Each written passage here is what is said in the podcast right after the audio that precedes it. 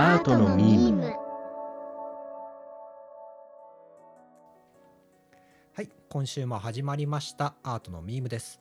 この番組は美大出身の編集者鈴木しめ太郎とプロダクトデザイナーの染谷正弘が美術やデザインについてゆるゆると語っていくポッドキャストです。パーソナリティの編集者鈴木しめ太郎と。プロダクトデザイナーの染谷正弘です。はい。ということではい。今日もよろしくお願いします、よろしくお願いします。はい、でちょっと今回のテーマなんですけれどあの、美術のちょっと歴史みたいなところ西洋美術史みたいなところ、うんうん。そろそろやりたいなと思っていて、よろしくお願いします。はい。でなぜこのテーマなのかというと、今まで結構こう、パフォーマンスアートとか岡本太郎とか、はい。あとまあデザインのこととかもちょ,、まあ、ちょこちょこあのお話ししたと思うんですけれどあのはいやっぱりこう美術見るときに感性で見てもいいなとは思うんですね。はい。ただ一方で感性だけで見てしまうとちょっと取っかかりがなさすぎるんですよね。うん。なのであの歴史の部分だったりだとかあと、はいまあ、過去にどういう作家がいて今現在どうなってる？っていうのが分かってくると、うんうんもっとアート鑑賞しやすいなって思いますし、まあ、僕らが、うんあのポッドキャストで話している内容とかも分かりやすくなるかなって思うんですね。うん。はいはい。なので、えー、と簡単にですけど西洋美術史の部分ちょっと説明しておいたら、まあ、後々はい楽しんで、より楽しんでもらえるんじゃないかなみたいなことは考えていまして。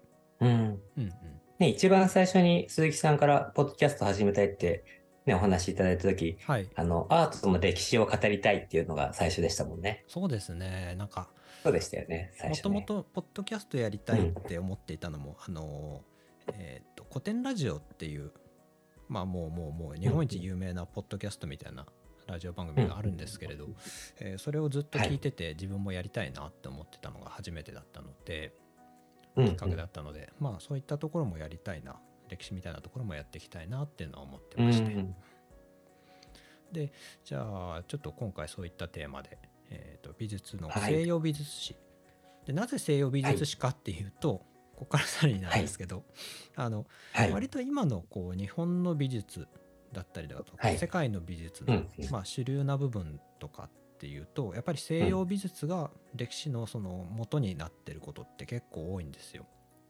うん。まあ、有名な作家さんとか例えばピはい。カソとかレオナルド・ダ・ヴィンチとか、あとは染谷さんに言ってたジャクソン・ポロックとかもそうですしあと印象派の作家さんたちですね、マネとかモネとか、はい。ルノワールとか。あの辺りももう全部もう西洋美術のその歴史の上に、えー。まあ、足跡を積み重ねていった人たちばかりなので。なるほど。うんこう歴史と同じでせあの美術史っていうのがあるわけですよね。そうですね現代までに続いいてる。はいうんうん。その現代、あ今のね、現代アートってありますそこをどんどんどんどん遡っていくと、うん結局始まりは西洋にたどり着くっていういう流れなわけですよね。そうなんですようんう。なんのでそのあたりをちょっと一回やっていこうかなと思います。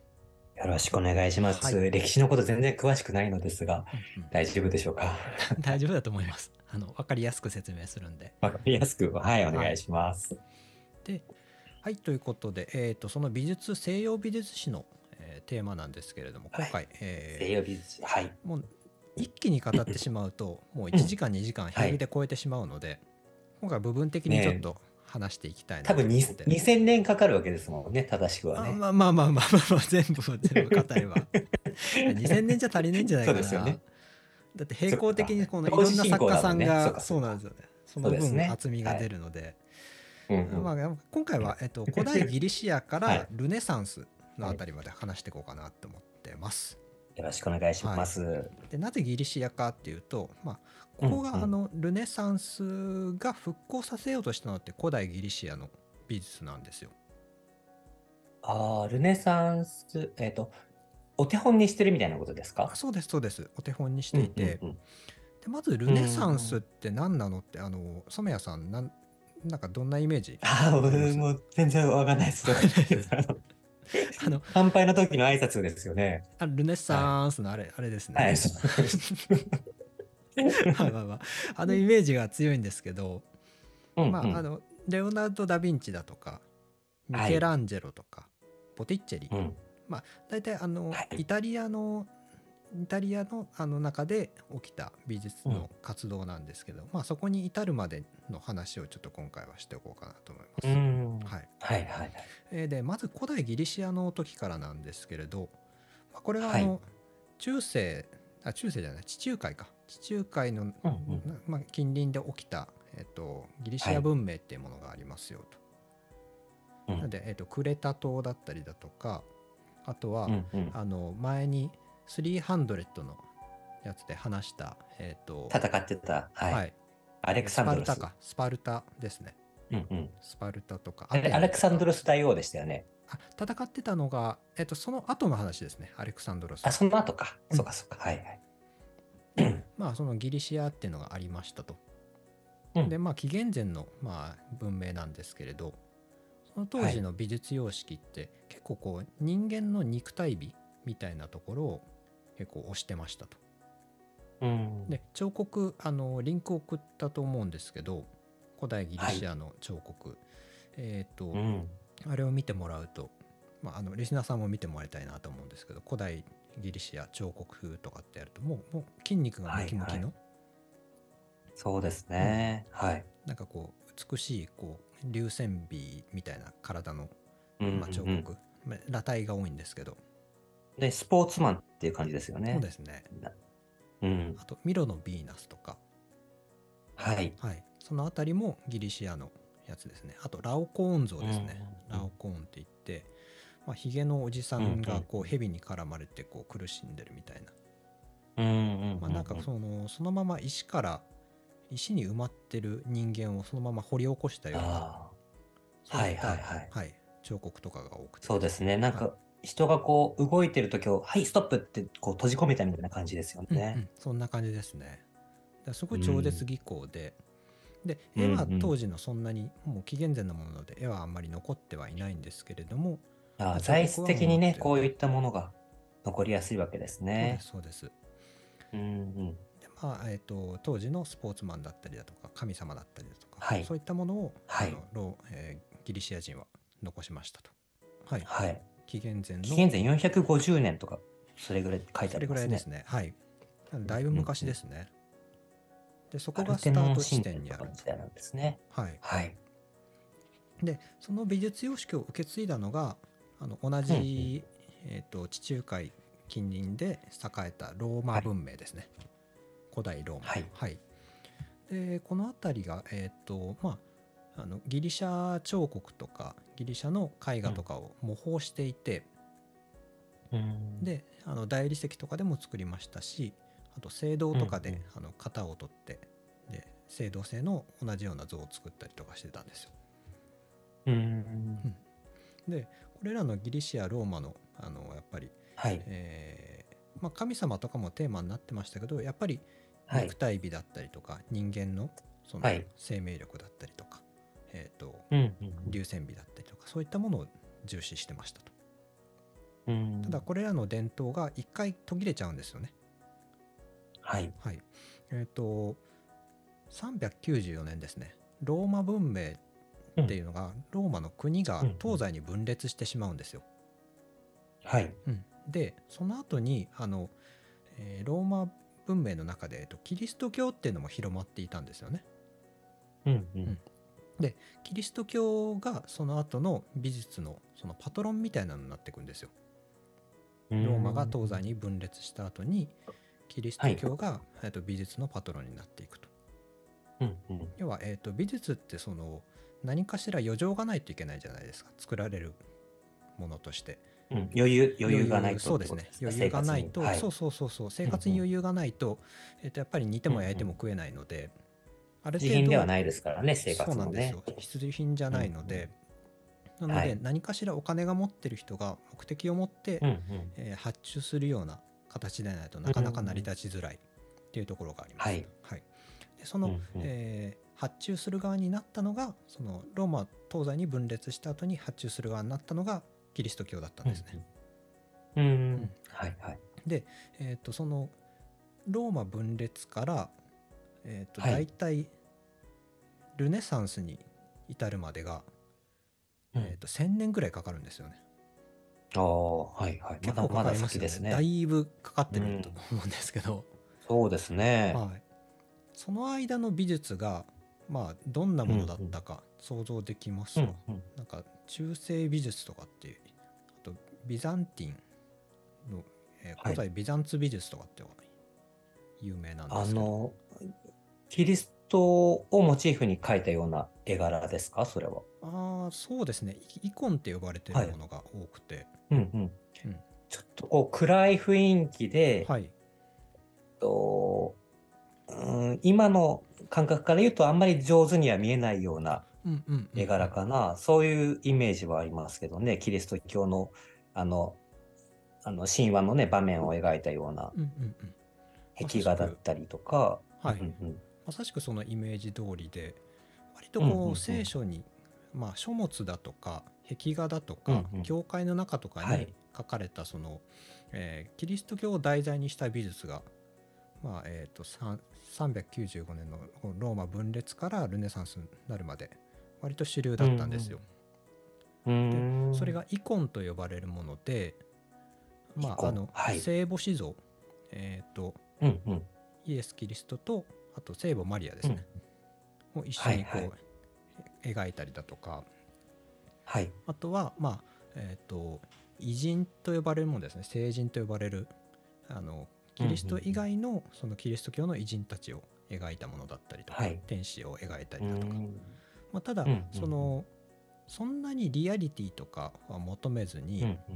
あのはい。記号的に書かれているものが多いんですよ。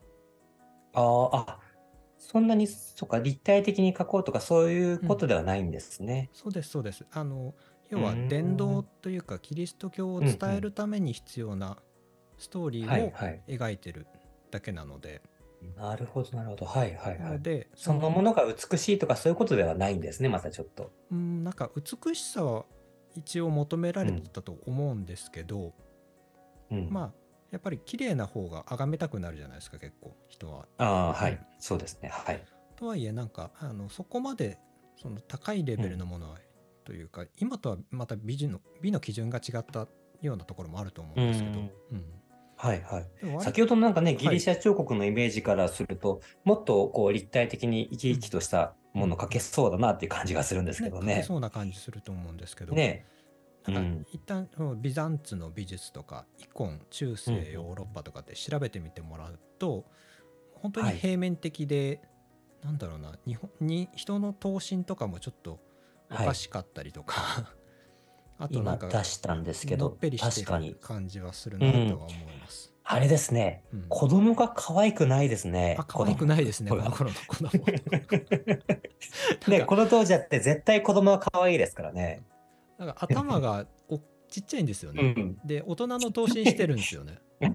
この頃の握り拳ぐらいの頭で、はいの握り拳ぐらいの頭で、頭身は同じなんですね、人が。そうなんですよ。だからあんまり面白いなその人に注目されてないというか、キリスト教の物語と、あと誰がはい。あの尊い人なのかとか、あと役割がはいはい分かればいいんだろうなっていうのは思うんですあよ、ね。書き分けられてないんですよ結構。うんうん。ちょっと記号的な、誰が、どれが誰っていう、うんうん。ね、配役が分かればあいいっていうことなんですかね。そうなんだからそんなに遠近法もいらないしなんかスタンプで押したように天使とかもこう何体も書かれてそうですますしね。あとみんなやけに無表情な感じはありますね。うん、それも特徴ですねうんうん。うんうんうん。だからもう本当に、えー、と神様とキリスト教と、はい。まあはいえーとその辺りの物語が重視されていたのがあの、うんうん1,000年ぐらい続いていたっていうことなんですよ。へえ。でこれが、えー、と変化し始めるのがはい。この後の、えー、大体十字軍の頃からですね。はい。なぜルネサンスが起きたのかって結構気になるじゃないですか。はい。はい。なんかその1,000そうですね年ぐらいもそののっぺりしたやつが続いてたっ。ていうんのに、なんでうん。から急に変わったのってなうんるじゃないですか。はい。で原因がいくつかあるんですよね。はい。えー、とまずそれが、えー、と一つが十字軍。えー、とこれが、うんあのはい。キリスト教圏の人たちが、起こした、あのエルサレムっていう聖地を奪還する運動なんですよ。うんうん。うん。でイスラムの文化の人たちがですねあの、はいキリスト教の、えー、と聖地でもありイスラムの文のはい聖地でもあり、ユダヤ教の聖地でもあるエルサレム今の、はいえーとはい。イスラエルのエルサレムですね、うんそこを、えー、と占拠していたのでなのでそれを奪還しようという、えーう運動が起こるんですよ。そのキリスト、はい、もうちょっと基本的なところなんですけど、キキリスト教とイスラムとユダヤは、こう元をたどっていくと近しいところに落ち着くんですかね。あ。そうですそうです。あの、うんうんうん。一神教で神様は一緒だと言われているんですけれども、うんうんうん。えー、と誰とその神様と人が契約して、うんはい。えー、とこういう戒律を守りなさいよっていう、えーものを、はい。えー人に預けますと。うん。うん。で誰がその契約を受け取ったかによって何々教って変わっていくんですよね。なるほど、なるほど。ユダヤ教の場合はモーセっていう人で、はいえーはいキリスト教の場合はうんうんうんイエス、イエス・キリストですね。で、うんえー、とイスラムの場合はえっ、とど忘れしたな。なんかえアッラーですアッラかあアッラーは神様ですね。ムハンマドだ。はいムハンマドと契約した。あはいはいうん。だから、えっ、と、神様自体は一緒だと言われているんですけれど、まあ、ちょっとあの、はい。本家のその、信仰されてる方に比べると知識はあのあんまりまだないんですけど、えー、と神様自体は同じで誰と契約したかによってまたあの内容が変わってくるよっていう、うん話ですね。うん。うん。うん。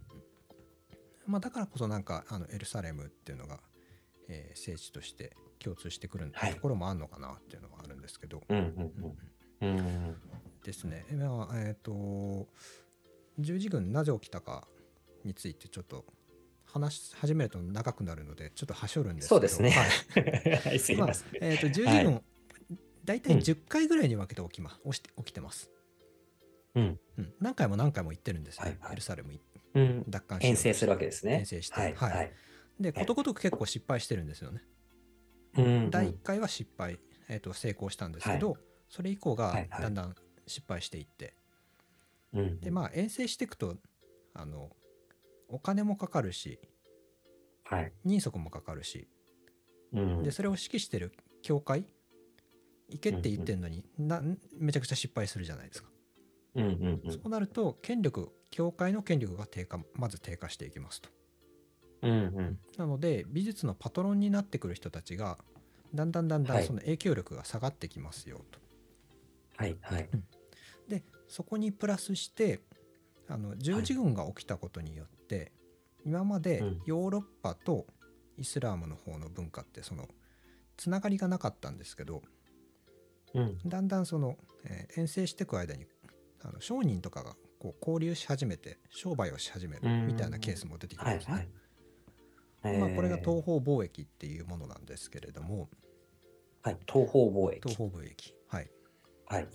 なので、えっとまあ、トルコの辺りだったりだとかイスラム、えーはい。アラビア半島の方だったりだとかその辺りの方の人たちと交流が始まると、ええーそのアラビア半島の方にさっき話したその古代ローマの人たちのその、えー文献だったりだとか知識っていうのはちょっとそっちの方に受け継いで移動してたんですね。うんうん。うん、その失われたその1,000年の間も、えー、とイスラムの方で、えー、と保存されてたんですよ。えーえでその交流ができてからそのギリシャだったりローマのその昔の知識みたいなものが、えー、とまたヨーロッパの方に再流入し始めると。ーうん。うん。でさらに東方貿易によって、えー、とはい。富の蓄積も起こるんですね。うんまあ、交易ができるようになると商人たちがこうお金が稼げるじゃないですか。はいはい。でそれを中心を担っていたのがあの地中海の、まあ、交易しやすいところにいた、あのイタリアのベネツィアとかジェノバとかフィレンツェの商人ですね、この辺りのところの人たちが力をつけていくようになります。うんうんで、えー後々これが、えーパトロンになっていくと商人たちが。うん。なるほど。はいはい。なので、えっと、流れを一はい旦まとめると、キリスト教のまあ人たちが美術のパトロンになって美術が制作されていましたと。はい。ただ、えー1100年頃から十字軍っていう、うんまあえっとはい。イスラムの文化に対するキリスト教がこう戦いを挑んだような戦争を起こしていたんですね。はい。でそれが、えー失敗して教会の権はい。力がまず10回ほど繰り落ちましたと返して。はい、うんうん。で、えー、とただあの交流がその、えーイスラムと。キリスト教がはい。の、えーキリスト教圏というか、ヨーロッパの方とアラビアの方で交流が起きるようになったと、十字軍がきっかけで。うんうん。で、はい。えー、と貿易も起きるようになったと。うんうん。でそこの貿易の中心を担っていたのがベネツィアとジェノバはい。あとフィレンツェでイタリアの、はいはい。まあ、都市国家ですねはいはい。この辺りの人たちの商人が力をつけてきたはい。なるほど。で,、えーでさらにあの、うんまあえーギリシアとかローマの方にのそのうん古代のその知識だったりだとか美術様式みたいなところって、あのうんうん。一回ヨーロッパでは滅んだんですけどはい。イスラムの方にあの、はい輸出されて保存されてたんですね。逆逆輸入されたわけですね、またね。文化が保存されててで戻ってきたんですね。はいではい。またその十字軍がきっかけでまた戻ってきたっていうところがありうます。ーん。なんで複合的な要因があってその美術、はい。えー、とうんルネサンスのこの土壌みたいなのが形成されていたんです。うんうんうん。で、えールネサンス、えーとはい。何がどんな活動だったのかっていうと、はい。はい、これなんですけどあの人間的なそのえー人間的なこう感情だったりだとか人体のその構造だったりだとか、うんあのえー神様ではなくて人間を主軸にしたようなうんうん。ヒューマニズムの表現うんうんうん。の復権なんですよ。ああ。今までその、えー1,000年間はあの神様とその役割だけ分かればよかったじゃないですか。はいはい。ではなくてギリシアとかローマのようにそのうん人間的な感情だったりだとか、うんうんうん。あと物語だったりだとかはい。人を主題にとにかくし始めるんですよ。えでこれの一番最初の、えー邦画になったような作家さんがいてー。はい。これが、えーとうんジョット、ジョット・ディボンドーネっていう方ですね。ちょっと、ディボンドーネ。ディボンドーネ。はい。はい。えーとジョットなんですけれどもあの今までその、えー教会の絵のまあ画家さんではあったんですよね職人的な。はい。うんうんでうんうんえー、と描いた絵がですね、えーとはい荘厳なぼ聖母像？聖母子像かな、はい。はいなんかあのリンクで送ったものなんですああ、はい、出てきました。ははいはい。でこれが今までのイコンとちょっと違うところがあの、はい。ちょっと遠近感が出てるんですよねまあな、ああ、なるほど。はいはいはい。でさら確かににあのうん。ちょっと人の表情が天使の表情とかもちょっとあの細かく描き分けられたりとかしてるんですよ、うんうんうん。なんか人間性がちょっと見えるようなその人柄がというか感情が見えるような描き方をされていてそうかそうか。他の人たちのイコンと比べると、はい確かに感情が芽生え始めてる感じですかね。芽生え始めてる感じです そうですそうです うんうんうん。まだね、ほはいあの、にこやかだったりとかそういうわけではないですよね。そうちょっと表情緩んだ感じはしますね。ちょっと緩んだ感じであのハンコで本当に押したような表情ではなくて、ちょっとなんか緩んできたかな、人の表情というか感情が見え始めたかなっていううん絵をいくつか描いてるんですよね。そっか。うんうんなんか今のね、自由な絵から、あ絵をね、見てる人間からすると、本当に一歩ですけど、はい、まあ、この一歩が大事な一歩だったんでしょうね、うん当時としてはねそうなんで。すよ。うんなんかこれがあるなしだとそのうんうん。なんだろうなその物語とかのこのダイナミックさみたいなのが全然変わってくるかなと思っていて、ううん。ん。ここからあのダ・ヴィンチとかミケランジェロみたいなところにつながっていく、はいはい。その第一歩だったんですよね。ああ。うん。もうこの時って職人仕事というか、はい、弟子、その、こういう絵を描く人はもう弟子に、こう、師匠から弟子へみたいな感じであそうです描かれてたんですかね。あの当時は工房があってですね、うんまあ、やっぱりあの職人みたいな絵描きの人たちがいてそこに、えーパトロンたちが発注していくようなそんな仕組みができていました。でまあ弟子絵師の親方がいて、弟子を取って育てて、で分業でその絵を描いていくみたいなものが結構一般的だったみたいですね。なるほどね。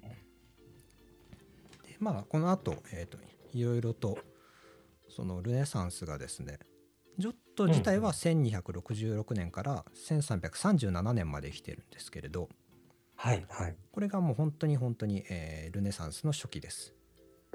へーまあ、スターにあたる、えー、とダ・ヴィンチとかミケランジェロが活躍するのは1400、だダ・ヴィンチが1452年に生まれてミケランジェロもうんうん1475年に生まれてるんですね。